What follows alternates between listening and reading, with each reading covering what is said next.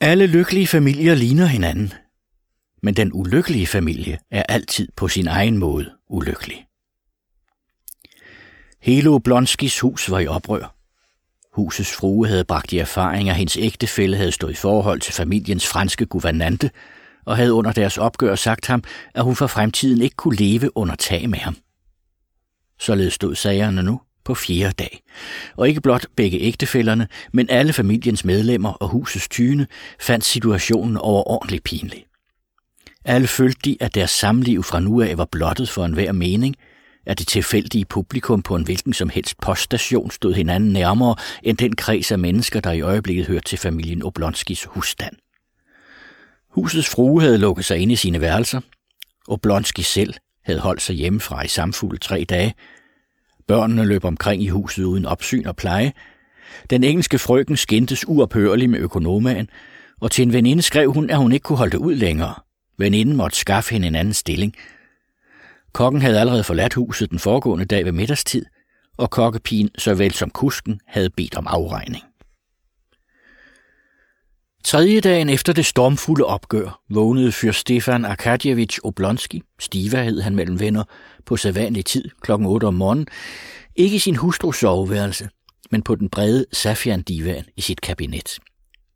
Han vendte sin fyldige lade krop på divanens fjedrende bolster, som om han havde lyst til at sove videre, i det han med en øm bevægelse omfavnede hovedpuden og trykkede den ind til sin kind.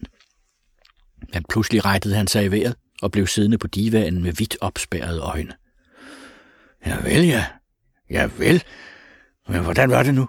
sagde han halvhøjt til sig selv i det, han tænkte på sin drøm. Ja, hvordan var det nu? Jo, rigtigt. Alabin gav en bedre middag i Darmstadt. Nej, nej, det var ikke i Darmstadt. Det var noget amerikansk ved det. Jeg vil Darmstadt lå i Amerika, og Alabins middag var dækket på glasbord, ja, og borerne sang Il mio tesoro, Don Octavios aria for Don Giovanni. Nej, nej, det var noget langt dejligere. Nå, og de små karafter, de lignede de sødeste kvinder. Og Stefan Arkadjevich smilte ved tanken. Mundert blinkede hans øjne. Det var storartet. Det var virkelig storartet. Ja, der var ting imellem, som hverken kan fattes i ord eller tanker. Hans øjne faldt på en lysstribe, som stjal sig fra siden ind gennem de tunge stors, og i det samme svingede han fødderne i en flot bue ud over randen af divanen og famlede med tæerne efter sine guldbroderede safianstøfler. Hans hustrus fødselsdagsgave til ham forrige år, mens han samtidig efter gammel niårig sædvane rakte hånden ud for at tage slåbrokken, der i soveværelset plejede at hænge ved siden af sengen.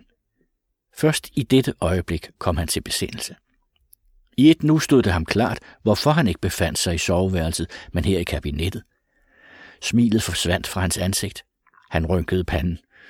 Åh, åh, åh, jamrede han, i det han erindrede alt, hvad der var sket. Er der stod for hans tanker, alle enkelheder i hans opgør med hustruen, hele håbløsheden i hans stilling, og hvad der forekom ham det værste ved det hele, hans uoprettelige fejl. Ja, hun tilgiver mig ikke, og kan ikke tilgive mig. Og det værste er, at jeg selv er skyld i det hele. Det vil sige, at jeg har forvoldt den hele ulykke ved min holdning, men er skyldig? Nej, det føler jeg mig ikke. Ja, der ligger hele tragedien, tænkte han. Åh, åh, åh, han fortvivlet ved, i det han genkaldte sig de smerteligste indtryk fra dette opgør.